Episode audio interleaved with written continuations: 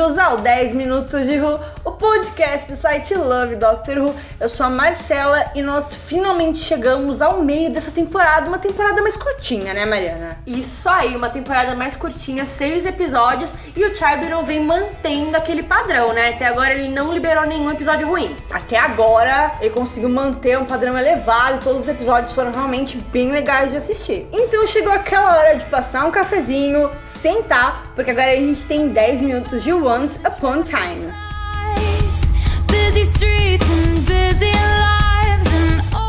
Bom, Marcela, você sabe que eu sou uma daquelas pessoas, e eu acho que a maioria de nós é, que acha que Doctor Who é aquela série que precisa ser liberada semanalmente pra gente ter esse tempo entre perguntas e respostas, né? Mas eu não vou negar que Doctor Who Flux tá me deixando ansiosa demais. Eu tô tendo que dobrar minha medicação e eu gostaria muito de assistir todos os episódios de uma vez pra ter respostas. E sabe do que é mais? Eu acho que depois que essa tempo- essa temporada terminar de ir ao ar, vai ser muito gostoso da gente conseguir assistir toda ela completa. Exatamente, do começo ao fim. Perguntas e respostas Exatamente. sendo respondidas sem essa gap enorme de uma semana. Chibno, você está nos matando aqui. Até porque até agora tá muito bom, não é mesmo? Todos os, episódios que foram liberados, eles são muito legais, são divertidos de assistir, são aqueles tipos de episódio que te mantém é, ligada na televisão, te mantém concentrada naquilo que você tá assistindo. E você fica animada por estar assistindo Doctor Who. Você fica animada pra saber o que vem depois. Exatamente. E aí, nós já podemos entrar no mérito desse episódio, porque a BBC fez muito mistério em torno dele Sim. e agora a gente já sabe o porquê, né? Eles não queriam liberar muita coisa, mas pelo trailer e pelas imagens já dava pra saber que a E gente pelo final do último episódio, né? Exatamente. Já dava pra ter uma ideia, não falar que dava pra saber, mas dava pra ter uma ideia de que a gente ia ver ali linhas temporais diferentes, né, acontecendo pra cada um deles. Porque de algum jeito a doutora antes do nosso Thanos, do nosso universo, do nosso universo, não, do universo do No universo de Gallifrey. Antes do Swarm estalar os dedos, a doutora conseguiu ali empurrar o Dan pra um, um espacinho, entrar no espacinho. Cara, foi tipo segundos. Exatamente. Ela precisou de segundos só pra empurrar o Dan pra colocar ele naquele E ela lugar. explicou que naquele segundo ela já conseguiu pensar em tudo e deu tempo. E é sobre isso. Exatamente, não tem discussão. ela isso, conseguiu é. fazer e ela se enfiou ali naquela realidade, naquele fluxo temporal onde estavam o Vinder, primeiramente. Vinder. Não importa, Marcela, o Vinder, o Vinder e a Yas. Pois é, então eles são ali jogados, cada um eh, em suas respectivas linhas temporais, né? Depois a doutora explica que ela acaba colocando eles ali porque na linha temporal deles é onde eles estão salvos, mas é claro que como nem tudo são flores, Como em Doctor Who. exatamente, é, eles não estão tão salvos assim, né? E primeiro ali a gente vê a linha do tempo do Dan, né? Que é mais ele com a Diane, o, o encontro que eles tinham antes. Eu acredito que a linha temporal do Dan não seja tão importante nesse momento. Foi só pra mostrar que cada um deles estava em uma linha temporal diferente, né? É, na verdade, a linha do tempo do Dan, ela na verdade ela serve ali pra mostrar o que aconteceu com a Dai lá no primeiro episódio. E aí a gente já tem uma resposta, né, Marcelo? Lá no É. primeiro episódio a gente viu que a Dai parou na frente de uma casa que meio que puxou ela pra dentro. E depois disso a gente só viu o Swarm e a Azur com um passenger. E até então nós não sabíamos do que se tratava esse personagem, ou quem era esse personagem.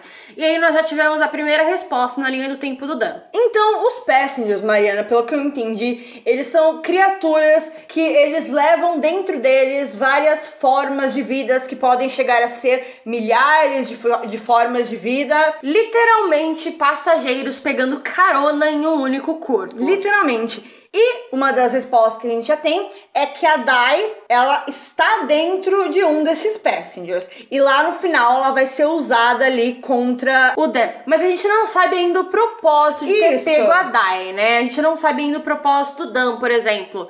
O Dan deve ser um personagem que vai ter o desenvolvimento de maior importância. Porque qual o motivo do Swarm pegar uma mulher ali que só tem a importância pra uma única pessoa. Pois é, a gente tem que ver também que o Dan, ele tem uma conexão com o Carvanista, que nesse episódio a gente também descobriu que tem uma conexão muito maior com a Doutora Fugitiva. E com a história da 13 terceira doutora. Exatamente. Então, quer dizer, qual que é a importância do Dan pra tudo isso? A gente talvez vai descobrir que ele seja até mais importante do que a gente tá esperando. O Dan não é só um companion normal que a doutora pegou pra viajar. Deve ter alguma coisa Sim. por trás desse personagem que a gente vai descobrir no final ainda. Eu tenho fé em Chris Chibnall. E aí a gente tem a linha do tempo da Yas, que já começa já diferente. Quando eles são puxados No fluxo temporal é, ali. no fluxo, a- é, são puxados a doutora, o Dan, a, A Yas e o o Vinder, mas também aparece um Whip Angel. E esse Whip Angel, ele vai para a linha do tempo da Yas. Esse Whip Angel está perseguindo a Yas de alguma forma. Exatamente, por algum motivo esse, esse Whip Angel, ele está perseguindo a Yas, e ele provavelmente é o mesmo Whip- Angel que está ligado àquela mulher... A Claire. A Claire, que eu já não lembro o nome dela, a Claire do primeiro episódio. E aí, é mais uma daquelas cenas que o Chibnall encaixa dentro do episódio que vai ser explicada no próximo. E como a gente sabe disso? Porque a gente viu o trailer e nós lemos a sinopse Exato. do próximo episódio. Então, esse Whip Angel que tá perseguindo a Yes, ele vai estar na linha do tempo dela e ele vai aparecer no próximo episódio. Então, eu também acredito que essa cena da Yes e a linha temporal dela não serviu muito pra história no geral. Mas tem uma coisa, mais uma coisa interessante da linha do tempo da Yas, que ela mesmo aponta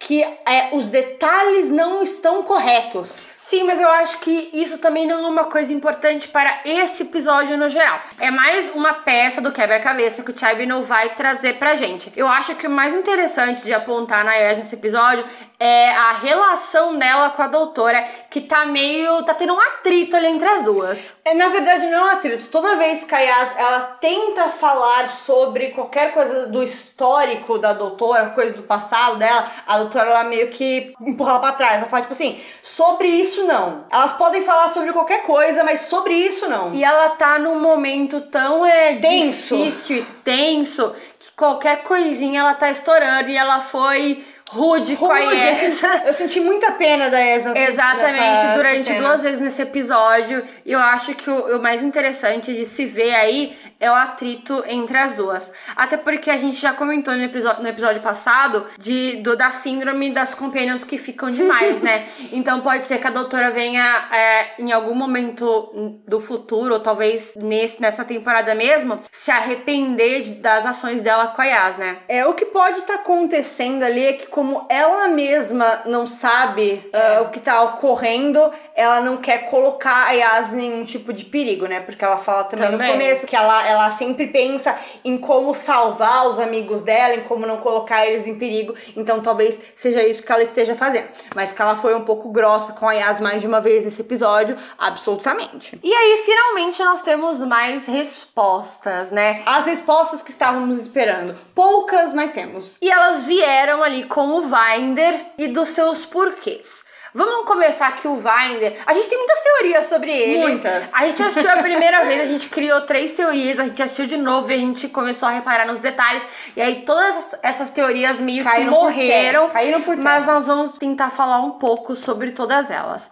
A gente viu que o Vinder, ele trabalha ou trabalhava para divisão. Isso ficou claro. Claríssimo. E ali, enquanto ele estava em serviço, ele teve uma boa performance e ele foi promovido, ele ganhou uma promoção. Ele foi trabalhar para esse cara que a gente viu que é chamado de Grande Serpente, e esse cara tava fazendo um acordo. E ele deixou bem claro, na verdade, o chefe dele, ele deixou bem claro que para aceitar esse trabalho, ele teria que às vezes olhar para outro lado e aceitar as ordens da Grande Serpente. E a gente viu que o Vinder não aceitou fazer isso e por isso, por esse motivo, ele foi mandado para aquela vigia eterna aonde nós encontramos ele no primeiro episódio. Sim, então já deu pra gente perceber que a divisão, ela tem uma certa corrupção acontecendo ali dentro. E a gente percebeu que o Vinder, ele não estava de acordo com isso, né? Mas pra gente continuar falando do Vinder, pra gente falar das teorias sobre ele, a gente também precisa falar da nova personagem que foi introduzida nesse episódio, que é a Bel. A Bel, ela é muito interessante, mas é engraçado quando o episódio começou, ela me lembrou muito a Cinder de Engines of War,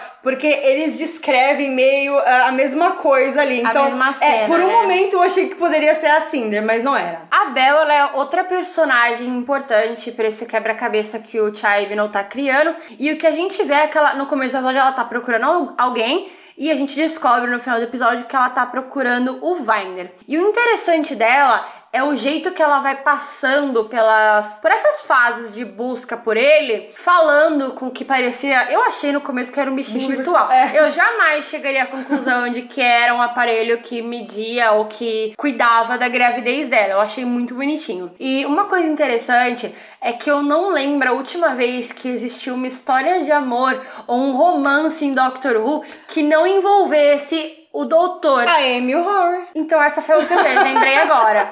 Mas falando que depois deles, a gente não viu um romance tão grande assim. Então Eu é legal. fo- É, eu achei fofo, achei Eu bonitinho. achei fofo o jeito que os dois, do jeito que ela tava procurando ele e o jeito que a última mensagem que ele deixou antes de ser levado pra aquela vigia eterna foi pra ela. Pois é, mas deixando toda essa fofice de lado, a gente precisa lembrar que a Bel ela trouxe novos fatos pra essa história e é por isso que a gente, e na verdade todo o final de Doctor Who acabou criando certas teorias, né? Primeiramente, a Bel ela já sabia do fluxo, antes do fluxo chegar. Ela fala que uma criatura em um bar falou pra ela que as Mori estavam caindo, que o tempo, Tempo, estava é. acabando e que o fluxo estava chegando e ela não acreditou neles. Então dá a entender que a Bel já sabia do fluxo antes do fluxo acontecer. E outra coisa interessante sobre a Bel é que a gente descobriu que ela pilota naves e que em algum momento ali ela falou que é, em alguma guerra ela e o Vinder lutaram contra os Daleks. É, ela diz que já são criaturas que pelo menos ela conhece, ela sabe o que pode esperar deles. Então são fatos interessantes que a gente descobriu sobre essa personagem. E aí que a coisa fica legal, porque a gente começa a conectar uma coisa com a outra. A gente vai começar a conectar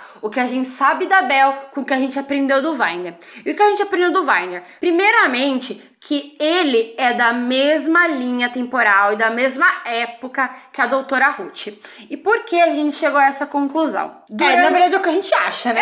É, é o que a gente, obviamente. Porque nós chegamos a essa conclusão. Assistindo ao episódio, enquanto é, o Vinder tá ali e, o- e a grande serpente pede pra ele parar de gravar, é, ele fala que nove pessoas são culpadas, que cinco dessas pessoas têm que voltar pra enfrentar julgamento, mas quatro pessoas ele quer que morra. Ele quer Da essa- família de alguém que ele quer que é, morra. ele quer essas quatro pessoas mortas. E aí, nós chegamos à conclusão de que essas quatro Já pessoas. criamos uma teoria. Exatamente. Seriam a doutora e aquelas três pessoas que estavam com ela, que entraram com ela no tempo de Atropos, que no caso não eram Dan, Yas e Vinder. Não era. Então, um a gente já sabe que era o carvanista, e os outros dois, então a teoria seria de que era a Get e o Lee. O Lee, porque a gente sabe que era um companion da doutora Ruth. Sim. E a Get, porque a gente sabe que ela trabalhou com a doutora Ruth em algum momento na divisão. Então, juntando uma coisa na outra, isso tudo nos leva a crer que o Vinder, ele era ali da mesma época da doutora Ruth, que a gente viu a, a 13 terceira doutora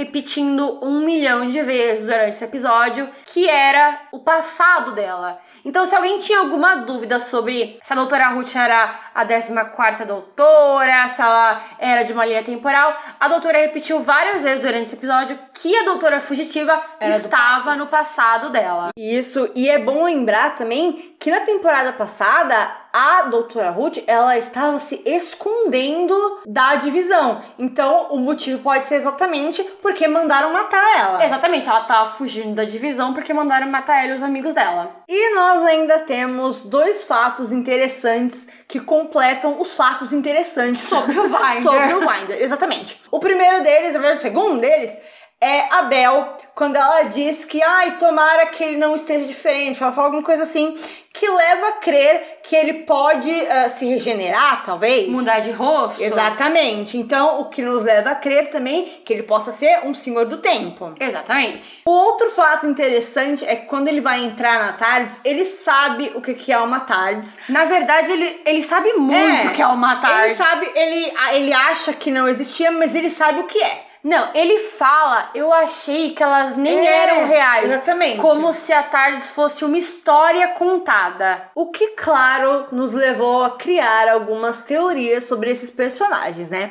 A primeira teoria que passou pela nossa cabeça quando o episódio estava terminando era que a Bel e o Winder, eles poderiam ser ali os pais da doutora. Mas aí, reassistindo o episódio, a gente percebeu que as memórias do Winder, elas estão situadas ali na época que a doutora Ruth trabalhava para a divisão. Mas a gravidez da Bel tá acontecendo agora acontecendo presente. Exatamente, no presente com a 13 terceira doutora. Então, eles serem ali os geradores da doutora não faz muito sentido. E a outra teoria é de que o próprio Winder, ele poderia ser uma outra versão da doutora. Então ele poderia ser uma outra regeneração ali. Uma outra regeneração escondida da doutora trabalhando pra divisão. Só que aí me faz pensar que eu não acho que o Chibnall usaria desse mesmo artifício agora. Porque foi a mesma coisa que ele fez com a doutora Ruth. Então é outra teoria que pra mim também não cabe nesse momento. Mas a gente também precisa levar em consideração que tudo isso pode não ser real, né? O tempo ele tá meio louco. O fluxo bagunçou todo Exatamente. o tempo. Então, talvez essas memórias e tudo que tá acontecendo não seja a realidade. Que elas estejam meio distorcidas. Sim, talvez é, o tempo que ele, que ele viva não seja esse, que ele tenha sido só puxado para esse tempo. Então, tudo precisa ser levado em consideração. Então, em relação ao Winder, esse episódio ele trouxe algumas respostas, mas ele também deixou várias perguntas sobre ele. Ele, na verdade, só deixou perguntas sobre o Winder porque ele virou um personagem extremamente interessante e a gente precisa saber quem ele é. Então nós partimos para a linha do tempo da doutora, que ela entra ali numa linha do tempo que ela não sabe exatamente onde ela tá, não Ela- tem memória daquilo. Ela nem sabia que aquilo eram linhas do tempo até ela começar a ir nas dos companions dela e falar, tipo assim, a minha não existe, eu nunca vivi isso aqui. E aí nós temos o retorno mais que esperado. E na verdade, é, ficou uma coisa meio óbvia, né? Hora que ela falou que aquela não era uma memória dela. A gente só sabia o que ia acontecer. só poderia ser uma memória da doutora Ruth. Até pelas roupas que os companions estavam usando, só poderia ser uma memória da Pelas doutora Ruth. armas que eram iguais. Exatamente, já se sabia. E a gente teve o retorno mais que esperado de Joe Martin. Eu amo como ela fica feliz e como ela gosta Sim. de participar e como ela gosta de ser reconhecida como a doutora. E ali quando eles estão entrando no templo de Atropos pra acabar com os Ravengers do passado, a gente vê pela primeira vez a doutora Ruth na, no reflexo do espelho do 13 terceira doutora e a gente já percebe que aquela não é uma linha do tempo que ela conhece, que Sim. ela não viveu aquela história. Inclusive é ali que eles confirmam que a doutora Ruth é, na verdade, do passado da 13 terceira doutora, né? Então, esse é um ponto importante na história. É mais uma resposta do Chibnall. Sim. E é muito legal ver a Jodie encarnando a doutora fugitiva, né? As cenas que aparecem a Jodie, depois aparece a Joe Martin, são cenas bem legais de se ver. E é ali no Templo de Atropos que a gente também tem algumas respostas importantes para esse episódio. A gente sabe que essa é uma linha do tempo vivida pela doutora Ruth. E a gente sabe que ela derrotou os Ravengers nessa linha do tempo. Ela, já, ela soube, ela descobriu como derrotar eles E que de algum jeito essa era a última missão dela. pra divisão. Exatamente. Que tinha um acordo ali entre aqueles quatro companions que estavam com ela, que eles sabiam que essa ia ser a última missão dela, e que depois ela, ó, dá no pé. Pois é. Então, como tudo isso acabou com ela presa na terra, escondida, são respostas que nós esperamos ter ainda nessa temporada. O próprio templo de Atropos, ele é um mistério dessa temporada. Continuam tendo flashes desse homem que apareceu lá no primeiro episódio, cavando no subterrâneo de Liverpool. E ele primeiro teve um contato com a Yes no primeiro episódio. Segundo. Depois- no segundo episódio, ele teve contato com o Winder. Ele teve contato nesse episódio com, Com o Dan, Dan. é. E a gente vê que o, o templo que tá, tava tentando ser reparado, ele acabava por puxar pessoas que de algum jeito eram conectadas com a doutora. Primeiro o Winder, depois a Yas e depois o Dan. Então, é, al- alguma coisa nesse tempo tem a ver com ela. E a gente descobre isso no final também. Pois é, no final tem uma cena muito importante. A doutora ali nos momentos finais lá dentro ah, do tempo, ela pede pra ver é, o final, ela pede pra ver alguma coisa que explique pra ela o que tá acontecendo. E ela é levada pra esse lugar ah, e tem essa personagem que se chama Axo ou Aço. E é interessante, ela tá com o que parece ser é, uma Sonic Screwdriver na mão dela. E ela fala pra doutora que tudo isso está acontecendo por causa dela. Que foi planejado. Exatamente, que foi planejado e que foi colocado ali por causa dela. E aí o Chaibiro já apresentou mais uma personagem que parece ter grande importância para essa história, porque quando nós vemos uma senhorinha relacionada a Gallifrey, nós pensamos, claro, na The Other, na terceira grande fundadora de Gallifrey. Pois é, do mesmo jeito que qualquer mulher ali que a gente não saiba quem é, ou pode ser a Romana, ou pode ser a Honey. é, Uma senhorinha. Uma senhorinha. É sempre referência a essa personagem. Sempre. Ou no final também pode ser o Master, né? Sempre também É sempre o Master no final. Sempre pode ser o Master. E aí, no final do episódio, a gente viu a doutora salvando o dia mais uma vez, mas de um jeito muito fácil pro tamanho e pra proporção que eles estão dando pra esses dois vilões, É, Na né? verdade, ela usou da mesma tática que a doutora Ruth usou da primeira vez. Só que dessa vez não funcionou muito bem, porque no final O tempo já estava o corrompido. tempo ficou solto por muito tempo, então eles, é, a Azur e o Swarm, eles acabaram ganhando uma certa vantagem ali. Então, nem tudo são flores, mais uma vez, nem tudo acabou. E aí, Marcela, ficou a grande pergunta no final do episódio. Quanto tempo o tempo tem? Mariana. Eu achando que ia vir alguma coisa substancial. Mas faz sentido, porque Não. o tempo tá ali se corrompendo. Sim, desculpa, mas realmente foi um episódio que gerou várias perguntas, então acho que também faz sentido isso. E a gente acabou ali vendo a doutora dentro da TARDIS com o Dan e com a Yes, depois de ter deixado o Vinder ali no planeta dele para procurar pela Bel. E é interessante a gente reparar numa coisinha pequena que o planeta do Vinder, as construções do planeta dele, o jeito que o planeta dele ficou Destruído, depois né? do fluxo, parece muito com aquela casa do começo do outro episódio. É só um apontamento assim, finalzinho pra gente fazer.